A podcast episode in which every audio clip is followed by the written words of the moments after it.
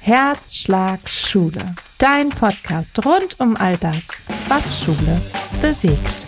Ich bin Saskia Nichtsjahl, ich bin Grundschullehrkraft mit Herz und Seele, seit vielen Jahren Bildungsaktivistin, Autorin und auch selbst Mutter von drei Kindern. Medial bin ich dir vielleicht besser bekannt unter dem Namen Liniert Kariert, denn unter diesem Namen berichte ich vorrangig auf meinem Instagram-Kanal täglich über all das, was wir jetzt schon im Großen sowie im Kleinen tun können, um das Schulsystem zu verändern. Denn das wäre mein ganz, ganz großer Wunsch, dass sich in unserer Schulwelt etwas bewegt, dass wir wieder in zeitgemäßeres Lernen finden, dass wir auf Augenhöhe gehen und dass beziehungsorientiertes Arbeiten im Schulumfeld ganz, ganz viel Raum bekommt. Und damit herzlich willkommen in der heutigen Folge. Und wer fit ist in Mathe und gut mitgezählt hat, weiß, das ist Folge 9. Und da jede dritte Folge eine ja, Spezialfolge ist, in der ich drei der mir sehr häufig gestellten Fragen beantworte. Ich bekomme ja auf meinen Social-Media-Kanälen via Mail extrem viele Fragen rund um die ganzen Themen, die halt in Schule gerade so aktuell sind. Und äh, ich nehme mir hier die Zeit, die einfach mal in Ruhe zu beantworten. Etwas, das äh, mir gar nicht so leicht fällt, bei Instagram zum Beispiel, weil einfach die Masse an Nachrichten ähm, ein bisschen Überhand nimmt und äh, weil diese Themen auch nicht einfach mal schnell in so einer Story abzuhandeln sind oder die Story dann nach 24 Stunden gelöscht ist, was irgendwie auch manchmal frustrierend ist, wenn man die so schön aufbereitet hat. Und darum bin ich ganz dankbar um diesen Ort hier, denn hier kann ich solche Dinge jetzt gut mal klären und äh, mich diesen Fragen widmen. Und damit springen wir voller Elan schon in die erste Frage. Du, Frau Nichtjal. Liebe Saskia, ich arbeite in meiner Klasse sehr auf Augenhöhe, setze auf demokratische ja, Aushandlungsprozesse und bemühe mich um eine Öffnung der Lernumgebung. Manchmal beschleicht mich aber das Gefühl, dass Kolleginnen und Kollegen, die einen deutlich strikteren Weg oder hierarchischeren Weg wählen, irgendwie doch mehr Ruhe und Ordnung in ihre Klassen bringen. Und ich wollte gerne mal wissen, ob du diese Erfahrung auch schon gemacht hast, ob du dazu vielleicht was sagen kannst. Diese Nachricht hat mich schon vor einer ganzen Weile erreicht und ich habe mich immer so ein bisschen darum gedrückt, weil da wirklich sehr viel Grundlage drin steckt, sehr viel Fundament, sehr viel Rollenverständnis, was unseren Beruf angeht und unsere Aufgaben angeht. Und weil mir ganz wichtig ist, ähm, dass ich KollegInnen nicht verprelle, die vielleicht noch, sag ich mal, hierarchischere Wege gehen. Denn wenn du meinen Inhalten schon länger lauschen solltest oder mich eben auch von Social Media kennst oder von Auftritten, dann weißt du vielleicht, dass mir in diesem ganzen Tun ganz wichtig ist, Verständnis für die Situation von Lehrkräften zu haben, nicht von außen einfach mit dem Finger zu zeigen, zu sagen, äh, so wie du das machst, macht man das ja wohl nicht mehr. Und ich rede da jetzt nicht über wirklich Extremfälle oder, oder Methoden, bei denen auf, auf gewaltvolle Wege gesetzt wird. Ich rede jetzt nicht von solchen extremen Dingern. Da ist, glaube ich, klar, dass man sich davon durchaus deutlich distanzieren darf. Ich rede von diesem, ja, wie soll ich sagen, von dieser Diskussion, die ja sehr viel auch in Lehrkräftezimmern geführt wird, darüber, wie wir unsere Klassen führen. Also was ist die Haltung, die wir dabei einnehmen? Was ist der Blick auf Kinder, den wir dabei einnehmen? Wie verstehen wir unsere Rolle? Und da kann man entweder aufgrund der eigenen Biografie, aufgrund dessen, was man gelernt hat, aufgrund der eigenen Überzeugung, aufgrund der eigenen Persönlichkeit, ähm, sich eben für einen bestimmten Weg entscheiden. Und denen geht keine Lehrkraft einfach so. Dahinter stecken dann durchaus Überzeugungen. Und ähm, die haben vielleicht auch in einer bestimmten Zeit mal gegolten, beispielsweise. Oder die machen ähm, in diesem Begründungshorizont auch durchaus Sinn. Und da möchte ich nicht von außen hingehen und sagen, so, das, was du da machst, das ist ja wohl von über vorgestern.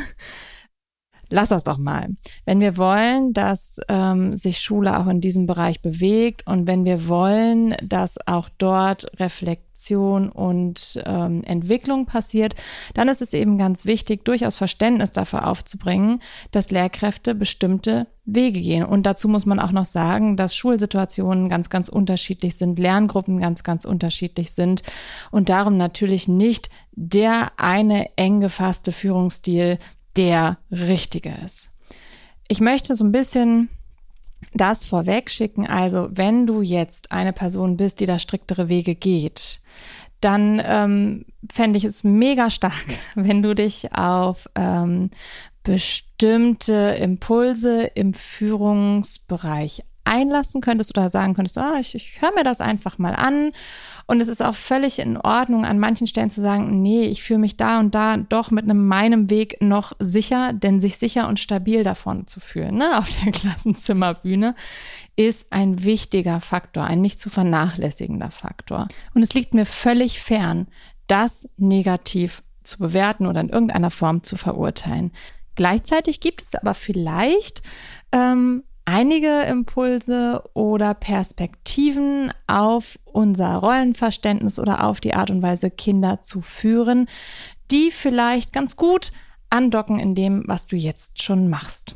Und da möchte ich mich jetzt einfach mal so ein bisschen reinstürzen. Also wenn es um diese Frage geht, äh, da sind aber Lehrkräfte, die sind ganz streng und die setzen vielleicht auf Strafen und die setzen auf äh, Machtausübung ähm, und die setzen auf das Einsetzen von Macht, um Kinder in bestimmtes Verhalten zu bringen, dann sprechen wir hier von Führung und auch Lehrkräfte, die da vielleicht einen demokratischeren Weg gehen, sind in einer Führungsrolle. Lehrkräfte sind immer in einer Führungsrolle. Das ist ganz, ganz wichtig und wird oft gar nicht so mitgedacht, wenn ich über meinen Weg erzähle. Dann äh, wirkt es immer so, als ob man da so durch die ähm, Klassenzimmer ähm, tirilliert und äh, sagt, ach, und dann gucke ich mal, was das Kind braucht und dann achte ich mal darauf, was das Kind braucht und dann gebe ich das einfach und wir haben wunderschöne Disney-Prinzessinnen-Momente. Ähm, es ist aber ganz wichtig, dass wir unsere Rolle durchaus als eine Führungsrolle verstehen. Das ist nämlich ganz wichtig. Wir sind die Person, die so ein bisschen dieses ganze Ding Unterricht und Lernen und Lernsituation und Miteinander in den Händen hält. Also wir haben schon ähm, die Fäden grundlegend in der Hand und es ist auch wichtig für Kinder, dass sie einen fixen und stabilen Orientierungspunkt haben. Jemand, der, und Jesper Johl betitelt das mit dem Wort Leitwolf ist. Und an der Stelle auch gleich schon eine ganz, ganz tolle Empfehlung, wenn es darum geht, sich mit eigener Führung auseinanderzusetzen, also mit der eigenen Führungsrolle auseinanderzusetzen.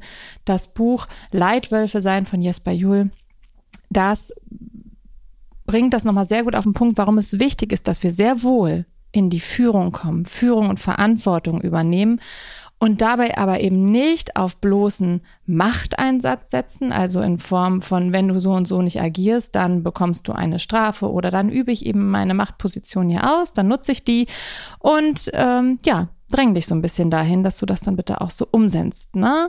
Und ähm, es geht bei diesen ganzen Fragen darum, wie soll Führung als Lehrkraft aussehen? Und dann gibt es einmal dieses traditionelle Verständnis, und das ist das, was ich eben gesagt habe.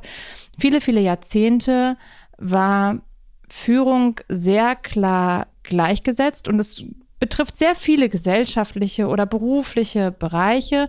Es war sehr gleichgesetzt mit, ich habe die Machtposition als Führungskraft und die nutze ich maximal, um die Person, die ich führe, in ein bestimmtes Verhalten zu bringen oder zu bestimmten Ergebnissen zu bringen oder, oder, oder. Und äh, ganz lange Zeit war das Bequeme, in Anführungsstrichen, dass es da so einen gewissen Konsens gab. Also ähm, die Struktur war in Familien so, also in Familien gab es die Erwachsenen, ganz klassisch, ganz oft auch den Vater früher. Ähm, ne, die Person hat den Ton angegeben, die konnte eben richten und bestrafen oder belohnen oder äh, die hat gesagt, wo es lang geht und konnte ihre Machtposition teilweise wirklich früher auch mit, mit gewissem Gewalteinsatz, ne, das ähm, ist ja was, was ganz lange völliger Konsens war gegenüber Kindern. Ähm, ganz schlimm, aber so war das in der Vergangenheit ja. Ähm, die dann auf diesem Weg ihre Vorstellungen ganz klar ähm, durchsetzen kann. Und dann gab es einen Konsens in Schule. Auch in Schule wurde sozusagen dieses Bild, dieses hierarchische Bild von ich bin die Lehrperson, das sind meine SchülerInnen und ich übe jetzt zum Beispiel Macht aus, damit die da wirklich sechs Stunden brav in ihrer Reihe sitzen und irgendwelche Schreibübungen machen. Ähm, und ich brauche dieses Instrument, dieses Machtinstrument, das ich habe auch, denn durchaus möglich, dass Kindern sechs Stunden Schreiben auf dem äh, Platz sitzend nicht unbedingt äh, so toll gefällt und äh, da vielleicht auch dementsprechend äh, sich Verhalten zeigt, das dann nicht sechs Stunden lang Schreiben ist und ich sitze auf meinem Popo. Ähm, und dann brauchte man einfach sehr, sehr harte Mittel, um das durchzusetzen. Und das war die Lösung darauf. Die Lösung war eben nicht, ähm, ich könnte ja mal überlegen, ob ich einen Konsens herstellen kann und ob ich ein Lernsetting herstellen kann, in dem Kinder das dann irgendwie gerne machen und aus eigenem Antrieb heraus. Und dann brauche ich vielleicht bestimmte Instrumente überhaupt nicht mehr, ähm, sondern der Weg war einfach, das ist jetzt, wir als Erwachsenen entscheiden, was wir haben wollen, wie das auszusehen hat, das Lernen, welches, welches Outcome wir am Ende haben wollen, was da stehen soll und wie wir da hinkommen. Das entscheiden wir alles alleine und wenn das nicht passt oder ein Kind irgendwie deutlich zeigt, dass wir da irgendwie vielleicht nicht richtig gedacht haben oder was übersehen haben oder irgendwas nicht mitgedacht haben, dann setzen wir durch strenge Härte, Bestrafung und so weiter oder eben ganz früher auch Gewalt ähm, dieses Bild durch. Jetzt ist es nicht so, dass in Schulen jemand, der einfach hierarchischer arbeitet oder noch ein bisschen mehr in seiner Machtrolle ist, dass das dann gleich, ne, ich habe das jetzt sehr, sehr plakativ gesagt und auch wirklich sehr weit nach hinten geschaut, in die Vergangenheit geschaut. Das bedeutet nicht, dass jemand dann gleich auf so einem Wege arbeitet, ne? aber es ist schon, und das kann man beobachten, ähm, es gibt eben so diese, diese Differenz zwischen Lehrkräften, die sagen, okay, ich möchte in meiner Klasse ähm, mehr auf Augenhöhe gehen. Ich möchte Kinder mehr in die Verantwortung für all diese Prozesse nehmen. Ich möchte die mit in die Verantwortung holen oder ihnen auch ein ganz großes Stück dieser Verantwortung übertragen. Die Verantwortung für ihr Handeln, für ihren Lernweg, für was auch immer. Und ähm, dazu nehme ich ihre Meinung ernst, ähm, dazu befrage ich sie Dazu beachte ich, welche Bedürfnisse Sie eigentlich haben. Und dazu verzichte ich, also mir geht es in meiner Führungsrolle viel mehr darum, einen Konsens herzustellen und bei Kindern anzuregen, ach so, darum ist das irgendwie für mich sinnvoll, mich daran zu halten. Ich habe davon wirklich was und es bringt uns ja als Gruppe auch irgendwie was. Naja gut, dann sehe ich ja wirklich einen Sinn da drin. Ähm, na dann setze ich es um. Also natürlich auch nie zu 100 Prozent, aber ne, das ist so die Haltung dahinter. Versus, ähm, ich habe eine bestimmte Idee davon, wie kindliches Lernen funktioniert und ähm, das habe ich so beigebracht bekommen oder ich erkenne daran durchaus auch einen gewissen Wert, äh, wenn ich so arbeite, weil ich dann eine ruhige Atmosphäre habe, in der ich als Lehrkraft mich Kindern widmen kann, die mich gerade brauchen und und und. Also das hat durchaus auch positive ähm, Aspekte und wie immer ganz oft sehr gute Intentionen. Und ich setze dann aber darauf zu sagen, so, und wie stelle ich das jetzt her? Nicht weniger durch Konsens, sondern äh, dadurch, dass, dass ich sage, so und so arbeiten wir hier miteinander. Kurz mal Handzeig, ne? da setzt da mal eu eure Unterschrift oder die Klassenregeln. Das ist ja wohl logisch, dass wir die hier haben. Und ähm, ich setze sehr, sehr strikt durch, durch zum Beispiel Bestrafung oder Ausübung meiner Position, dass sich an diese Dinge gehalten wird oder ahnde sehr, sehr doll, wenn sich daran nicht gehalten wird. Und jetzt ist die Sache die, dass das durchaus, vor allen Dingen bei jüngeren Kindern, durchaus, hm, wie sage ich es, funktioniert in Anführungsstrichen an der Oberfläche. Und Jesper Juhl und viele andere, die sich eben mit dieser Forschung oder diesem ganzen Themenfeld beschäftigen, sprechen dann aber immer von einem Gehorsam. Das heißt, Kinder halten sich an bestimmte Dinge, weniger, weil sie erfahren, dass das sinnvoll für sie ist, weniger, weil sie wirklich lernen und verstehen, was da in diesem Moment passiert, weniger, weil sie darüber wirklich nachdenken können, Feedback dazu bekommen, sich darüber austauschen, sondern schlicht und ergreifend deshalb, weil sie keine Strafe bekommen wollen. Ich halte mich an bestimmte Regeln, damit ich nicht einen auf den Deckel kriege, damit nicht Mama oder Papa angerufen werden, damit ich keine Strafarbeit machen muss, damit ich in der Pause nicht drin sitzen bleiben muss. All diese Dinge. Und das hat dann weniger mit, mit wirklich Verständnisprozessen zu tun und mit einem, mit einem Lernen, sondern das ist eben Gehorsam. Das klingt hart, aber wenn man sich einfach diese Dynamik ganz klar anschaut, dann ist es das. Und wenn man nochmal früher guckt, wo das Ganze ja nochmal deutlich strikter und härter war, dann war das immer nach, ah ja, damals hatten ja die Kinder noch Respekt. Und ich frage an der Stelle, wer mir folgt, weiß das, ganz oft, hatten die Kinder Respekt oder hatten die Angst? Ich zum Beispiel habe an ganz vielen Stellen mich ganz doll zusammengerissen, mich ganz doll irgendwie äh, versucht, in irgendwas einzufügen. Weniger, weil ich einen Sinn dahinter gesehen habe, sondern vielmehr, weil ich dachte, oh Gott, damit ich keinen blauen Brief kriege oder was auch immer. Es war Angst, auf jeden Fall an der Stelle. Und wenn man jetzt sagt, na ja, ich möchte das schon irgendwie anders machen, dann ist das auf jeden Fall erstmal der anstrengendere Weg. Ich möchte nicht sagen, dass Menschen, die auf diese ganz klare Machtausübung setzen, ähm, einen leichteren Lehrkraftjob haben.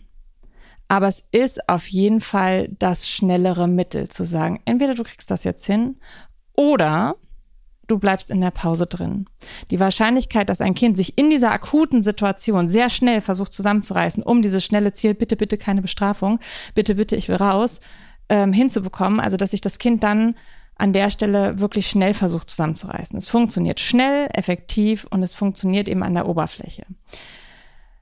Ob es tatsächlich einen Lerneffekt hat, ob es das Kind dann in diesem Verhalten weiterbringt, ne? wenn das so ein wiederkehrendes Verhalten ist, ist halt dann das Problem, dass man immer wieder in genau dieser Schleife hängt. Immer wieder in dem jetzt halte ich aber mal dran, jetzt halte ich aber mal dran, sonst das und das. Dann nutzen sich so Strafen vielleicht auch ab und man muss größere Kaliber auffahren. Also das funktioniert an der Oberfläche, das funktioniert schnell, aber eben, also einerseits zu Lasten natürlich äh, der Beziehung, die, wie wir wissen, ein wichtiger Erfolgsfaktor für gutes Lernen ist.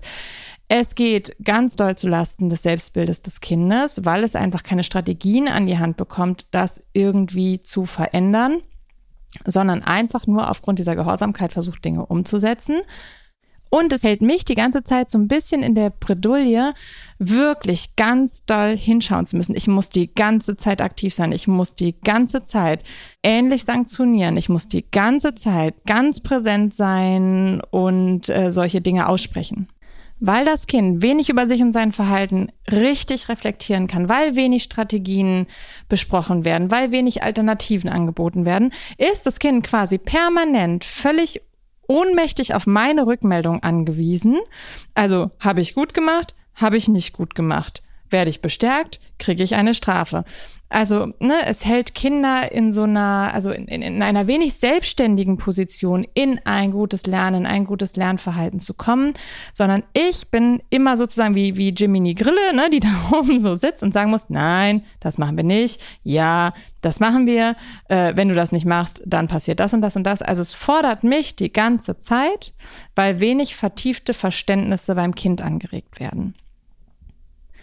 Und Dagegen der, ich sag mal, zeitgemäßere Führungsbegriff, der damit zu tun hat, schon eine präsente und verlässliche Person zu sein, die da vorne steht, die sich aber bewährt durch Wertschätzung, ein Miteinander, schon auch, ich darf durchaus ganz klare Anforderungen haben und ganz klare Forderungen und Bitten an Kinder stellen. Das darf ich durchaus machen und das mache ich auch. Ich habe mir vorher sehr genau überlegt, welche wenigen Dinge mir absolut wichtig sind in meinem Klassenzimmer und die sind unumstößlich und da warte ich auch sehr lange, bis die wirklich verlässlich umgesetzt werden und die übergehe ich auch nie und sage, naja, heute ist mal okay. Fast nie. Also da, in dem Bereich habe ich zum Beispiel eine, eine gewisse Verlässlichkeit. Ich kann Sicherheit ausstrahlen und Stabilität in einer ganz ruhigen Sprache. Das muss man trainieren. Das ist alles der anstrengendere Weg, weil wir uns, weil wir, nun sind wir auch selber so hierarchisch groß geworden und wir sollen jetzt plötzlich in so eine ganz neue ähm, Führungsrolle kommen. Und die ist erstmal total anstrengend und unsicher, weil dieses, dieses Mittel, dieses tolle, schnelle Mittel, Drohen, Strafen, Machtausübung, das was jahrzehntelang ähm, so dieser, ne, dieser Repertoirekoffer war und dieses Hey, wenn A, dann folgt immer Konsequenz B, immer, immer, immer, das steht hier in unserem Strafenkatalog, das ist natürlich auch ein Faktor von Sicherheit. Natürlich ist es nicht der, den wir uns so langfristig wünschen, aber es war erstmal ein, ein Ding, auf das ich verlässlich zurückgreifen konnte. Und jetzt stehe ich da und soll Kinder in eine ähnliche Lernatmosphäre bringen, in ein gutes Miteinander, in eine Lernbereitschaft. Aber plötzlich soll das von den Kindern aus passieren? Soll das mit einem Einverständnis passieren? Soll das mit einem Konsens passieren? Und ich soll die Person sein, die das herstellt. Das ist erstmal hoch anspruchsvoll. Und also es ist immer hoch anspruchsvoll, aber es ist am Anfang natürlich total ähm, herausfordernd und eben auch irgendwie ein unsicherer Moment. Also, wie zur Hölle kriege ich hin, Kinder in eine lernförderliche Unterrichtslautstärke zu bringen, beispielsweise, ohne so lasziv mit der Bestrafungskeule hin und her zu wedeln, beispielsweise. Und das ist definitiv der pädagogische Weg. Und es gibt viele äh, Pädagoginnen oder ähm, Pädagogen, die in diesem Bereich forschen, die sagen, in dem Moment bewegen wir uns eigentlich erst in wirklicher Pädagogik, wo es nicht darum geht, ich stelle mich hier hin, ich mache einen Maßnahmenkatalog auf und dann richte und maßregle ich hier in einer Tour und spiele meine Macht aus. Pädagogik beginnt da, wo wir das zur Seite schieben und sagen, okay, wie kriege ich das jetzt hin in einem Einverständnis? Wie aktiviere ich Kinder für diesen Weg? Meine Erfahrung ist auf jeden Fall, dass man für diesen Weg deutlich mehr Geduld braucht, weil es eben sich langsam findet und aufbaut. Es ist eben nicht so schnell. Ne? Ich sage ja auch immer, Belohnungssysteme und all diese Systeme sind so ein bisschen das Fastfood der Pädagogik und auch das gleich eingeworfen. Manchmal, in manchen Situationen kann ein kurzes Zurückgreifen auf so Fastfood ja auch mal ganz ne, einfach der, der Form oder der aktuellen Situation entsprechen. Und dann ist das okay. Aber langfristig wollen wir uns natürlich um irgendwie was Gesundes bemühen. Und um sich diese Führungsform noch mal ein bisschen besser vorstellen zu können, kann man das wirklich auch mal in andere Führungssettings übertragen. Zum Beispiel so in diesem beruflichen Bereich. Ähm, mein Mann hat zum Beispiel äh, so leitet, also be besitzt und leitet eine eigene IT-Firma mit diversen MitarbeiterInnen und die haben sich eben auch, also er und sein Geschäftspartner haben sich auf den Weg gemacht, wirklich ein anderes Führungskonzept ähm, zu, ja, umzusetzen. Und da geht es auch in der Grundlage darum, ähm, MitarbeiterInnen dazu zu animieren, ähm, wirklich gute Arbeit zu leisten, nicht weil sie im Falle von eventuellen Fehlern oder ähm, vielleicht mal nicht so hocheffizienten Monaten äh, Strafen zu erwarten haben oder irgendwelche Kürzungen oder irgendwo äh, an so einem schwarzen Brett ausgehängt werden. Ähm, also da irgendwie Druck aufzubauen, damit dann unter diesem Druck und unter dieser Angst äh, Menschen versuchen, Höchstleistungen äh, zu erbringen, sondern darum, weil sie ähm, sich wohlfühlen dort, wo sie arbeiten, weil sie einen Arbeitsplatz eingerichtet bekommen oder sich selber einrichten dürfen, an dem sie sich wirklich wohlfühlen und an dem sie auch wirklich, weil das einfach zu ihnen passt, gut in der Lage sind, ähm, ja, ihr Potenzial zu entfalten, weil ihnen Aufgaben gegeben werden, die ihnen ähm, die zu ihnen passen, die ihre, zu ihren Stärken passen, wo sie sich auch da entfalten können. Und daraus so eine Haltung ähm, erwachsen zu lassen, dass da eben nicht Führungskräfte sind, die den ganzen Tag nichts Besseres zu tun haben, als über mich zu richten und äh, durch strengste Auflagen dafür zu sorgen, dass gefälligst die Arbeit gemacht wird, die da gefordert ist, sondern zu sagen, ähm, also sich einen wirklichen Respekt, eine wirkliche Anerkennung äh, zu erarbeiten, indem äh, signalisiert wird, ihr seid uns hier wichtig, dass es euch gut geht, ist uns hier als Führungsteam unglaublich wichtig. Wir möchten, dass euch diese Arbeit Spaß macht, dass sie euch positiv fordert, dass sie, ähm, dass ihr an einem Arbeitsplatz sitzt, steht, liegt, hüpft, der euch, ähm, der euch dabei unterstützt und dazu sagen, hey, da hat jemand Interesse an mir als trotzdem ja noch Führungsperson und hat ein Interesse daran, dass es mir gut geht. Das wiederum macht eine Beziehung auf Augenhöhe dann ja aus und ähm, sorgt für eine ganz andere Bereitschaft, für ein ganz anderes Einverständnis in die eigene Arbeit. Gleichzeitig merkt mein Mann auch, dass das deutlich mehr Begleitung braucht, ne? weil das manchmal auch die MitarbeiterInnen so gar nicht gewöhnt sind und trotz und irgendwie Angst haben, dass das alles gar nicht stimmt. Ähm, auch vielleicht ein wichtiger Impuls für die Schule, ne, dass einfach Kinder eventuell auch schon lange andere Strukturen gewöhnt sind und erstmal so ein bisschen skeptisch auf die Sache schauen, vielleicht auch mal testen, ist es wirklich so? Stimmt das wirklich so? Und darum auch diesen Prozess, äh, da, also darum gilt es auch, diesen Prozess eine Weile lang auszuhalten und auch da Verlässlichkeit zu zeigen, zu sagen, ja, ich habe das so gesagt und ich meine das auch so und es wird hier so umgesetzt. Und es braucht einfach mehr Begleitung, weil in dem Moment, wo ich wissen will, wie jemand gut arbeitet, wie jemand gut lernt, muss ich natürlich viel im Dialog sein, viel beobachten, viel austauschen. Und ähm, das ist natürlich was anderes dann, ne, wenn ich das irgendwie gewährleisten will. Wenn jetzt Kinder bei mir doch noch in einer großen Unruhe sind, es ist sehr, sehr laut, ich krieg schwierig ohne Bestrafung oder ohne das Ausspielen von ähm, deutlicher Macht schwierig eine gute Unterrichtsatmosphäre hin. Und ich habe auch das Gefühl, dass Kinder schon so ein bisschen schauen wollen, wie genau wird das denn jetzt hier alles gemacht und was gilt denn hier jetzt wirklich? Dann ist es aber schon wichtig, nicht zu sagen, na ja, die Zeit wird's richten und ich schaue ja nett drauf. Es ist schon wichtig, dass man genau guckt, an welchen Stellschrauben kann ich weiter arbeiten, um diese Lautstärke ähm, in gute Bahn zu bringen oder eben diese Unterrichtsatmosphäre herzustellen. Und das ist eben was deutlich komplexeres, denn es betrifft jetzt unterschiedliche Bereiche, die man sich anschauen kann und die das Ganze am Ende dann beeinflussen. Man muss so ein bisschen gucken, wo bin ich schon gut aufgestellt und wo braucht es vielleicht noch was. Und das eine ist zum Beispiel ganz schnöde, der Lernstoff. Ist der Lernstoff gut angepasst an die Kinder?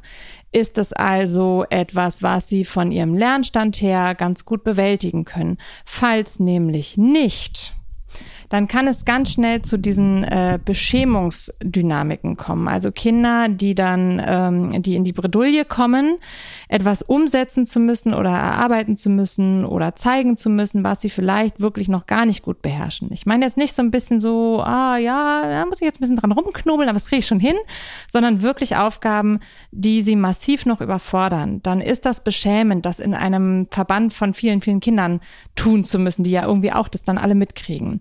Beschämung wiederum ist ein Motor, das ist wirklich äh, ganz toll erforscht, ist ein Motor für zum Beispiel Aggression, aggressives Verhalten oder Ausweichverhalten, Ablenkungsverhalten, wie eben dann, ne, so diese klassische ähm, Klassenclownen, Klassenclown-Situation.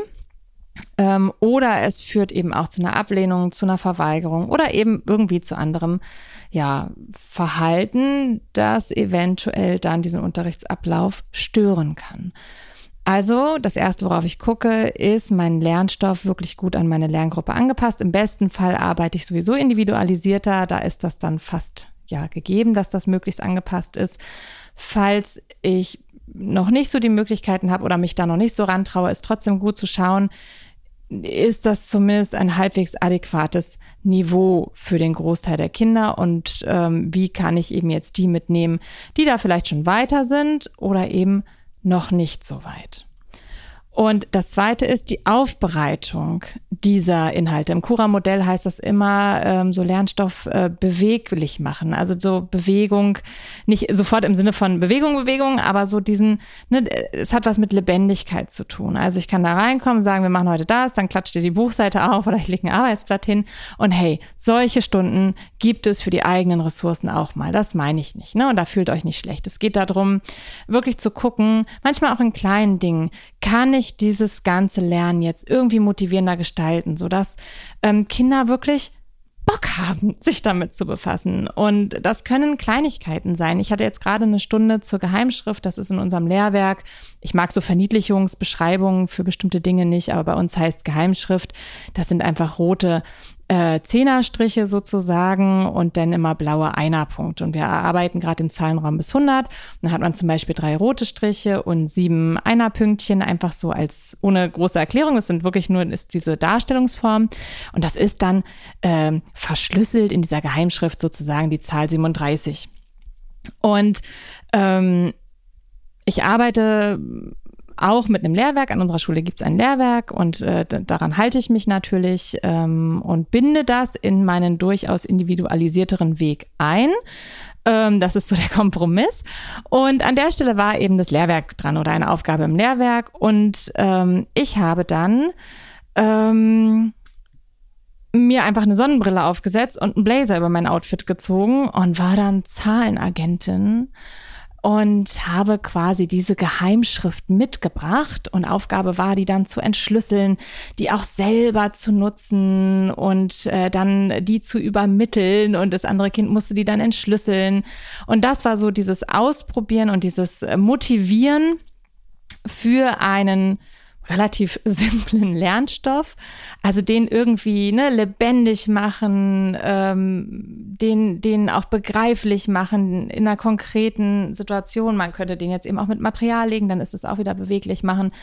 Ähm, und dann wurde wirklich sehr, sehr freudig, äh, als, ne, dann sind wir alle in die Rollen von AgentInnen geschlüpft und haben dann diese eigentlich sehr schnöde ähm, Lehrwerkseite gut gemeistert. Also zu gucken, hey, sind meine Kinder motiviert? Sind die, äh, sind die aktiviert? Sind die dabei? Kriege ich die eingefangen? Und nicht durch ihr macht es jetzt gefälligst, weil jetzt ist Mathe und jetzt ist hier gerade dran, das Lehrwerk aufzuschlagen, sondern weil die denken, yeah, Zahlenagentin sein. Ne? Gerade in der Grundschule ist das natürlich ein super Weg. Ähm, die zum Beispiel, ist ja ein Beispiel von hunderttausenden äh, Kinder da in der Aktivierung ähm, und in so ein, so ein Mitreißen zu bringen. Und dafür fand ich das Referendariat wirklich mal gut. Ähm, natürlich nicht auf dem Level, der da teilweise im Referendariat lief, aber da geht es ja schon viel darum, wie kriege ich die jetzt eingefangen? Wie kriege ich die jetzt? Wie kriege ich die Aufmerksamkeit dieser Kinder? Der Matthias Zeitler sagt immer, ihr müsst euch, ihr müsst da vorne stehen und schaffen, als ModeratorInnen dieses Unterrichtsverlaufs interessanter zu sein als das Eichhörnchen vom Fenster. Und das finde ich ein guter, guter Impulssatz für diese Richtung. Dann ist auch klar, hat zum Beispiel ähm, mein Klassenzimmer, wenn ich jetzt Klassenlehrkraft bin und da drin bin oder Fachlehrkraft mit einer eigenen Ecke für mein Fach, hat das eine klare Struktur. Ist klar, wo welches Material liegt.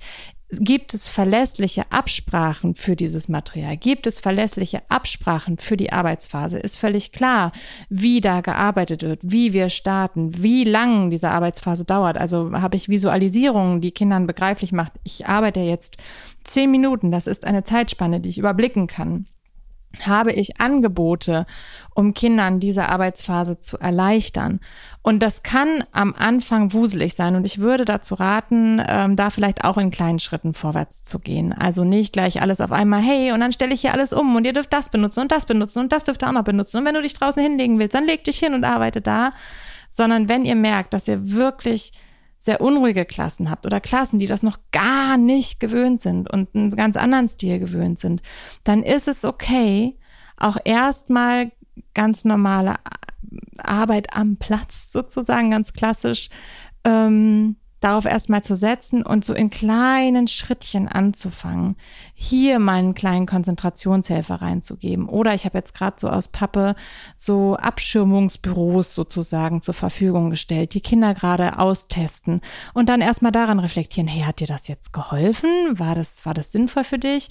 Ähm, und dann ähm, sich wirklich erst voranzutasten. Immer wieder bei allem, was man neu öffnet. Ne? Öffnung darf Stück für Stück passieren von sehr eng gefasstem Rahmen zu ganz, ganz offenem Rahmen zu gehen in einem Schritt, das wird euch als Lehrkräfte überfordern, es wird die Kinder überfordern. Und dann ist Lautstärke und völliges Chaos und Durcheinander. Ich weiß, man möchte all die tollen Dinge auf Instagram umsetzen und die man sonst so überall sieht. Und äh, ich kann euch aber auch sagen, das war bei mir ein jahrelanger Prozess. Und auch jetzt habe ich wieder eine erste Klasse und diese freie Arbeitsplatzwahl, die üben wir jetzt erst ganz langsam.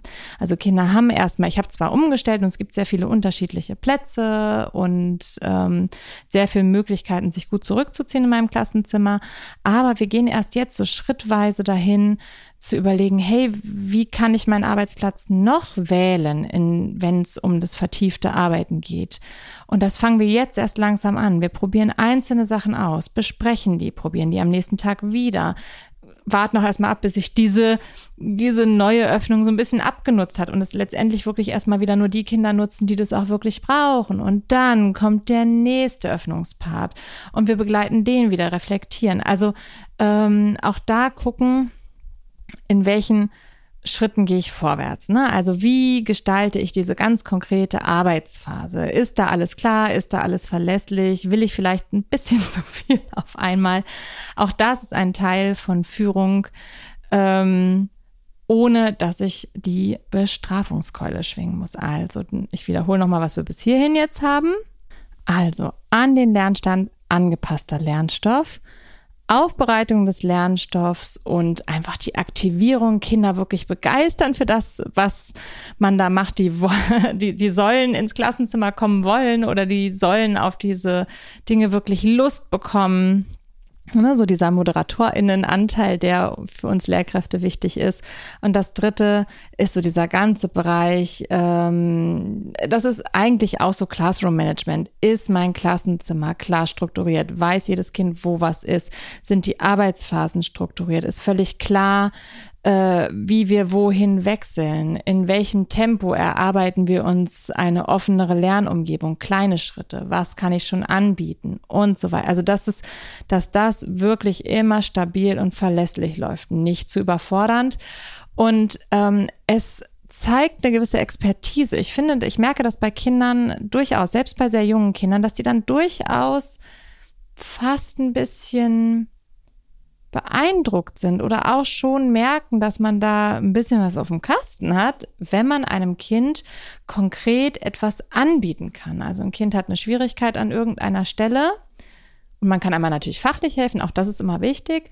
Aber zum Beispiel, ähm, oh, mir ist das ähm, an der Stelle zu laut oder zu hell oder ich kann mich hier nicht konzentrieren. Und wenn ich einem Kind dann darauf antworten kann, mh, das verstehe ich, ich könnte dir anbieten, mal das und das auszuprobieren, wollen wir es mal versuchen, dann ist es auch eine Verlässlichkeit, die ich an der Stelle habe. Und dieses Kind sagt, oh, Frau Nichtser kennt sich da aus in dem Bereich und die kann mir wirklich helfen. Die hat ein Interesse für das, was in mir gerade los ist und die hat was an der Hand dafür. Wow.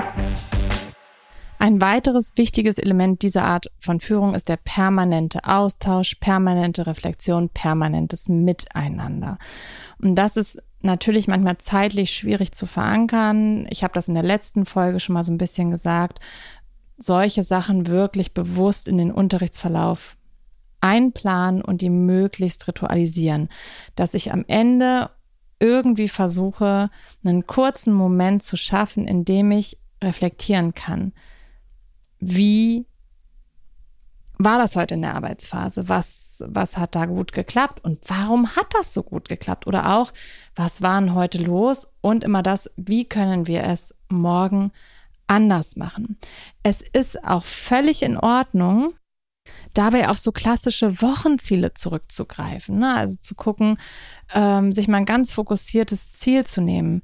Zum Beispiel habe ich mit meiner Matheklasse gerade das fokussierte Ziel, möglichst schnell in die Arbeitsphase zu finden. Also wir haben die Inputphase im Kreis, im Kinositz oder wie auch immer geschafft. Und jetzt geht es darum, in die weitere Arbeit zu kommen. Und da ist gerade unser Ziel, das möglichst schnell hinzubekommen, weil das ist so ein Dreh- und Angelpunkt. Also das war einfach in, dem, in der Klasse so, das war so ein Dreh- und Angelpunkt, wo man gemerkt hat, wenn das jetzt irgendwie zu locker, zu lose läuft, dann ähm, wird das für den gesamten Rest dieser Arbeitsphase wusselig. Also geht es darum, haben wir ganz genau besprochen, wie geht denn schnell in die Arbeitsphase starten. Was braucht es denn genau dafür? Also da in den Austausch zu gehen. Okay, einen ganz klaren Ablauf. Wir sind fertig. Ich wähle mein Material, ich lege mir mein Material bereit, ich besorge mir eventuell noch irgendeine Konzentrationsunterstützung. Wie mache ich das? Wie gelingt das gut? Und dann darf ich das auch, dann, dann bin ich wieder im Moderieren, darf ich das auch durchaus bestärkend kommentieren. Auch nicht die ganze Zeit. Aber ich freue mich über, hm, der gerade ähm, und sein Lernbüro aufgebaut hat und schon startet. Klasse danke dir. Also ne, so kleine Kommentare immer mal wieder, die auch zeigen, ich bin hier präsent als Führungskraft und ich sehe, was du tust. Ich sehe, dass dir das jetzt gut gelungen ist und das kommentiere ich und bestärke oder bedanke mich dafür. Also auch da Präsenz zeigen ist ein wichtiger, wichtiger Pfeiler. Und mit der Zeit über einen längeren Weg kriege ich bisher, toi, toi, toi, in den Klassen so eine gewisse, nee, nicht eine gewisse, eine gute Unterrichtsatmosphäre hin. Messt das nicht an einzelnen Stunden, die egal bei welchem Unterrichtskonzept einfach mal Murks sind. es gibt so, weiß ich nicht, so klassische, so eine, so eine montags fünfte Stunde oder so. Oder montags, wenn du in einer weiterführenden Schule bist, montags achte Stunde. Oder kurz vorm Wochenende Stunden. Oder wenn davor irgendwie ein Test oder eine Klausur geschrieben wurde. Es ist schon wichtig, einen realistischen Blick darauf zu haben. Natürlich wird nicht jede Stunde irgendwie ähm, ganz, ganz still, leise und so verlaufen. Und dann auch zu gucken, was ist denn eine unterrichtsförderliche Atmosphäre hier, eine lernförderliche Atmosphäre? Geht es darum, dass es die ganze Zeit mucksmäuschen still ist? Oder ist das ohnehin gar kein realistisches Bild. Also was wollen wir denn überhaupt herstellen? Was ist für welche Aktion? Das hängt ja auch ein bisschen davon ab, was ist gerade hier so äh, inhaltlich los in der Stunde. Es gibt Stunden, da die erfordern aufgrund des Inhalts eine deutlich ruhigere Atmosphäre als eine Stunde, bei der es viel um Bewegung geht, viel um ähm, was Konkretes, ähm, weiß ich nicht, herstellen oder irgendwie sowas. Ne? Das, das weiß man selber. Es gibt einfach sehr unterschiedliche äh, Ansprüche an die Unterrichtsatmosphäre und auch da zu gucken, muss es denn immer an jeder Stelle mucksmäuschenstill sein? Jetzt habe ich diese Frage extrem ausufernd ähm, beleuchtet. Die ist mir aber ganz, ganz wichtig. Ich kann wirklich nur noch mal ermuntern, das Buch Leitwölfe sein von Jesper Juhl zu lesen, wo es darum geht, wie es einfach moderne Führung zu verstehen. Und es ist der anstrengendere Weg, es ist der sehr komplexere, sehr viel komplexere Weg. Es ist anspruchsvoll, weil wir uns auch mit uns selber so beschäftigen müssen, weil nicht mehr die Rolle, ich bin Lehrerin, also hast du zu gehorchen funktioniert. Also wir, es reicht nicht mehr, dass wir allein unsere Rolle haben, die legitimiert, dass wir, äh, dass wir sonst was veranstalten können, ähm, und Kinder dann gehorchen, sondern es geht jetzt vielmehr darum, diese Führungsposition wirklich so auszuüben, dass Kinder sagen, da steht aber eine wertschätzende, verlässliche, an uns interessierte Person, die hier die Dinge im Blick ist, hat, die präsent ist, die sich darum bemüht, hier irgendwie eine Gemeinschaft herzustellen und die uns gut begreiflich machen kann, warum es wichtig ist, auf bestimmte Dinge zu achten und auch diese Dinge dann im Austausch und in der Reflexion präsent macht oder in so Momenten, ne? Merkt ihr gerade, wie leise es ist? Das tut mir gerade richtig gut. Wie geht's euch? Zeigt mal schnell. Daumen hoch. Alles klar. Super. Das merken wir uns. Weiter so. Ja, das ist sicherlich ein, ein langer Weg und ich bin auch weiter auf dem Weg. Ich bin dann noch gar nicht am Ziel angekommen und wahrscheinlich komme ich da auch nie am Ziel an. Ähm, aber ja, vielleicht äh, gibt dieser sehr ausufernde Beitrag jetzt da ganz gute Impulse. Aus Zeitgründen werde ich jetzt eine, also nur noch eine zweite Frage beantworten, die ich in letzter Zeit ganz oft aufgegriffen habe, aber einfach auch hier nochmal fokussiert ähm, bearbeiten möchte, sage ich mal, aber das in aller Kürze. Uah, ich bemühe mich. Du, Frau Nichtjal. Immer wieder sprichst du davon, dass einzelnen Kindern Kreissituationen schwerfallen können. Ich selbst habe auch Kinder in meiner Klasse, die wirklich extrem unruhig werden in dieser Zeit, sehr rumzappeln, teilweise auch von der Bank fallen oder überhaupt zeigen, dass sie diese Situation nicht mögen. Es ist sehr anstrengend, diese Kinder dann in der Kreissituation ohne Ausschluss mitnehmen zu können. Und vielleicht hast du ja ein paar Vorschläge, wie man da gut reagieren kann oder hast auch noch mal eine Erklärung, warum das so ist. Danke für deine wertvolle Arbeit.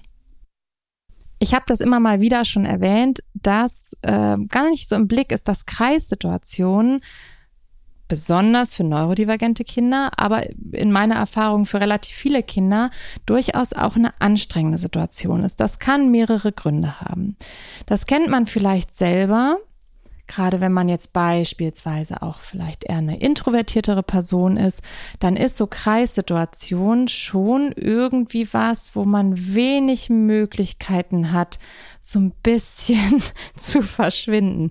Man ist einfach gerade in so einer Kreissituation irgendwie ein bisschen auf dem Präsentierteller. Ne? Man hat keinen kein Tischchen vor sich, hinter dem man sich mal so ein bisschen verstecken kann oder dass man für manche Kinder auch wirklich so eine kleine Schutzbarriere ist. Ne? Das klingt so komisch, aber es ist wirklich so. Man sitzt da einfach so sehr, sehr offen, der ganze Körper ist so offen in den Raum. Ähm, das kann bei einzelnen Kindern ein leichtes Unbehagen ausführen ja, dafür sorgen. Ich zum Beispiel mag so Kreissituationen auch gar nicht so gerne als erwachsene Person und achtet mal darauf, dass es wirklich Menschen gibt, die dann gerne so ein bisschen was vor dem Körper haben, also sich die Tasche oder den Rucksack so auf den Schoß stellen in so einer Kreissituation, um sich so ein bisschen daran festzuhalten. Oder die ähm, ja, prinzipiell, ja, einfach so ein bisschen was davor halten. Das ist ein ganz typisches Verhalten, äh, kann man mal drauf achten. Und das hat definitiv was damit zu tun. Gleichzeitig, äh, das zählt damit rein, ist man irgendwie ja immer im Blick. Also man kann ganz schlecht irgendwie ähm, Kontakt ausweichen. Und das ist für manche Kinder ganz anstrengend, in so einem stetigen Kontakt zu sein. Wenn ich in einer Kreissituation bin, egal wo ich hingucke, es ist immer ein anderes Gesicht, das vielleicht nicht in dem Moment direkt zurückguckt, aber ich habe immer irgendwie Kontakt. Das ist auch wieder verständlicherweise für neurodivergente Kinder echt eine Nummer. Man denke an Kinder im Autismus-Spektrum beispielsweise. Für die ist das eine ganz, ganz anstrengende Situation, irgendwie diesen Blicken nicht ausweichen zu können oder diesen Gesichtern nicht ausweichen zu können. Auch das sorgt für eine Anstrengung. Ähm, auch das geht wieder gar nicht so wenig Kindern so, aber den Kindern, ähm, für die Kinder ist das eine ganz besonders große Hürde. Dann ist man sich sehr nah. Also in den wenigsten Klassenzimmern ist so viel Platz da, dass das so eine ganz, ganz große Runde ist, wo man ganz viel Platz links und rechts hat. Und oft, in meiner Klasse zum Beispiel auch, wird so ein Sitzkreis gestellt durch Bänke. Und dann sitzen da zwei, drei Kinder auf so einer Bank nebeneinander und das ist eng. Körperkontakt ist nicht für jedes Kind angenehm und auch dieses Gefühl, ich werde hier von links und rechts irgendwie belagert, kann zu einer Anstrengung führen. Dann ist es einfach so, dass im Sitzkreis ja in der Regel gesessen wird und ähm, das auch für eine bestimmte Zeit. Das ist auch gerade für junge Kinder ähm, eine Herausforderung. Ne? Es ist ein weiterer Mosaikstein an Anforderung, der da dazukommt. Und ähm, das allein, glaube ich, reicht schon ganz gut, um Kinder unruhig zu machen oder gerade Kinder, also wenn Kinder in Stresssituationen geraten oder Menschen prinzipiell in Stresssituationen geraten, dann kommt ganz oft ähm, so dieses Flight or Fight ähm, Muster, also dieses, ich will hier weg und ich versuche mich aus der Situation zu ziehen oder irgendwie rauszukommen, zum Beispiel, indem ich elegant von der Bank stürze. Ähm, indem ich mich weigere, überhaupt erst in den Sitzkreis zu kommen. Ähm, na, das sind dann einfach äh, Muster, um diese Stresssituation zu vermeiden. Und ähm, Gleichzeitig gibt es aber auch dann diese Form von, okay, mir ist schon irgendwie wichtig, dass ich dabei bin und ich weiß, Frau Nichts, ist das wichtig und wir besprechen ja auch wichtige Sachen. Oh Gott, aber ich muss irgendwie diese Anspannung loswerden, also zappel ich rum, piekst meine Nachbarin die ganze Zeit ins Bein, rangel irgendwie mit meinen Ärmchen rum, schnipse mit der Hand rum, mache irgendwelche Ableitungsgeräusche und das nicht, um diesen Ablauf zu stören, sondern eher, um irgendwie mit diesem total angespannten Körpergefühl umzugehen, das da in mir los ist. Und ähm, egal, was letztendlich so der Faktor ist, was übrigens auch in Kreissituationen beim Nicht-Verstecken ähm, ein Ding sein kann, dieses ähm, ich kann jetzt hier nicht untertauchen, wenn es um stofflichen Inhalt geht. Also diese Angst von, ich werde da jetzt gleich drangenommen und ich muss was sagen oder die Leute könnten, die anderen Kinder könnten mitkriegen, dass ich hier vielleicht was noch nicht verstanden habe, ist auch was, worauf man wieder nochmal anders gesamtsystemisch reagieren muss. Aber es gibt eben auch da dieses, ich kann mich hier gar nicht verstecken, ich bin ja irgendwie präsent ne, in so einem Sitzkreis. Und ähm, wie gehe ich jetzt damit um? Es gibt unterschiedliche Möglichkeiten, je nachdem, was da gerade los ist. In der Frage war, deswegen habe ich das mit aufgenommen, explizit so dieser Impuls ohne Ausschluss, also das Kind nicht auszuschließen. Da würde ich immer sagen, dass das nicht unbedingt pauschal so sein muss. Es gibt Kinder, für die ist diese Kreissituation dermaßen anstrengend, dass man sagen kann, also ich habe zum Beispiel meinen Kreis so gestellt, dass in ganz naher Nähe des Kreises so einzelne Tischplätze stehen oder irgendwie Plätze sind, an die man sich zurückziehen kann mit der klaren oder mit dem klaren Kompromiss, du hörst gut zu, was wir besprechen, du nimmst teil, du darfst dich auch melden, du kannst etwas dazu beitragen, aber du musst nicht in diese Kreissituation hinein. Und das hat nichts mit, du darfst hier nicht sein, weil du kriegst es eh nicht hin, Ausschluss zu tun, sondern mit dem Angebot, ähm, wenn es für dich gerade zu schwierig ist, hier teilzunehmen, dann ist wichtig, dass alle anderen Kinder ähm, wirklich ruhig im Sitzkreis sitzen können und nicht zu sehr irgendwie auch nochmal zusätzlich abgelenkt werden und dass wir gut das hier besprechen können, was wir zu besprechen haben. Und du darfst dich eben an die Seite setzen, darfst dich ein bisschen in die zweite Reihe setzen, weil es dir dort leichter fällt. Das hat dann was mit einem Angebot, einem passenden Angebot zu dem jeweiligen Bedürfnis zu tun. Das ist eine völlig andere Kommunikation. Und ich habe immer wieder Kinder, die das sehr, sehr gerne nutzen und dann von ihrem Platz aus zuhören. Dabei ist ganz wichtig, mit den anderen Kindern zu besprechen. Mein Ziel ist schon, alle in der Nähe zu haben. Es, das Ziel ist der Kreis und die Kreissituation. Also nicht, dass dann, dann ne, kommt ja dieser, ah, wieso darf der und ich will aber auch und ne, ne, ne. Ähm, und dann kann ich schon ganz klar auf meinem Wunsch bestehen, hier zusammen zu besprechen. Es ist einfach für mich viel leichter, das dort zu zeigen. Wir können viel interaktiver, viel schneller im Austausch sein. Ähm, und eigentlich leuchtet, also durch diese teilweise sehr motivierenden und schönen Kreissituationen äh, ist das in der Regel auch kein Thema für Kinder. Aber es ist ganz gut, solche Sachen dann auch wirklich mal zu besprechen und zu sagen, jedes Kind bekommt hier von mir das, was es braucht. Oder wir versuchen das immer wieder darauf zu achten, dass es hier jedem Kind gut geht. Und dazu braucht jedes Kind etwas anderes. Und dieses Kind braucht gerade etwas mehr Abstand im Sitzkreis ich bin froh aber, dass du hier in meiner Nähe bist und ähm, ne, wir hier eine gute Kreissituation hinbekommen.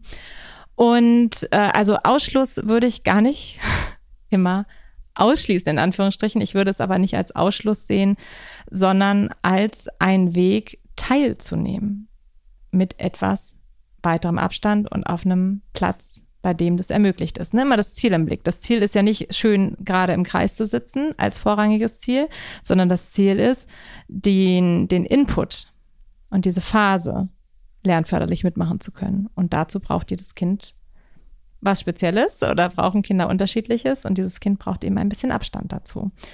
Eine weitere Möglichkeit ist, ähm, im Kreis einen Platz zu schaffen, der nicht so nah an den anderen Kindern ist. Also zum Beispiel ein, wenn man jetzt diesen Sitzkreis aus so Bänken hat oder solchen Dingen, ähm, dass man dann einen Stuhl dazwischen stellt. Und dieses Kind hat so seinen eigenen Stuhl, vielleicht mit links und rechts ein bisschen mehr Platz. Auch mit der, ne, dann wieder eingebettet in jedes Kind wird hier von mir gesehen und ich bemühe mich bei allen Kindern darum, mit dem Kind zusammen etwas zu finden, was ihm hilft. Und diese eine Sache ist jetzt etwas, was dem Kind hilft. Ähm, das wäre eine Möglichkeit. Ich habe ja immer, das habe ich schon oft erzählt, kleine Fidget Toys im Sitzkreis. Das sind wirklich kleine, die äh, auch sehr nachhaltig sind, weil sie wirklich sehr oft also äh, die nicht so kap ähm, die nicht kaputt gehen können so schnell, ähm, weil die wirklich sehr oft in Benutzung sind. Und das sind so stabile Klammern, habe ich immer da. Das sind Muggelsteinchen, die habe ich immer da. Und das sind so so Schieberchen, so Murmelschieberchen. Das ist so ein kleines, ähm, das ist wie so ein Nylon-Strümpfchen, winzig, winzig klein und da ist so eine Murmel drin, die man so hin und her schieben kann. Ähm, ich habe auch äh, so Konzentrationsringe, so Massageringe ähm, im Sitzkreis. Bei denen muss man den Kindern aber übrigens sagen, dass man die nicht auseinanderziehen darf, weil das geflochtene Metall das nicht so gerne mag. Genau. Das ist also die, ähm, Also das ist eine Möglichkeit, Kindern eben so ein bisschen Bewegung und ähm, ja Fokus halten zu ermöglichen, indem sie eben was in die Hand bekommen und dann nicht so die ganze Zeit auf ihrem Plätzchen rumhockeln, rumhampeln müssen ähm, ne? und und ähm, da einfach ruhiger sitzen können. Ich kann weitere Konzentrationshelfer dazu nehmen, vielleicht so ein Balancierkissen, ähm, damit Kinder dort drauf sitzen können und äh, da die Bewegung ein bisschen ableiten können. Wir haben an unserer Schule äh, so ganz kleine Wackelhockerchen, auf denen man sitzen kann und äh, sich ein bisschen bewegen kann im, im Kreis. Ähm, ich habe ein Kind, das sich vor die Bank hockt ähm, und kniet, weil es das einfach äh, von der Kontaktfläche her besser kann. Ähm, das ist auch so ein Ding. Es gibt Kinder, die brauchen viel Kontaktfläche, um sich gut zu konzentrieren. Und äh, da reicht simples Sitzen nicht aus, weil das nicht genügend Kontaktfläche äh, bietet, sondern die brauchen dann, ähm, die wollen sich dann hinknien und legen so die Arme auf die Bank davor und hören dann zu. Das ist so ein Findeprozess. Auch eine Möglichkeit sind kleine Gewichtssäckchen. Die kann man sich vielleicht, ne, über den Förderverein kann man ja mal besprechen, falls Budget in der Schule eh da ist, umso besser, aber kann man im Förderverein manchmal absprechen, ob sowas mal als Spende gehen darf. Ähm, die Kinder können sich so ein Gewichtssäckchen auf den Schoß legen, um gut durchzuhalten.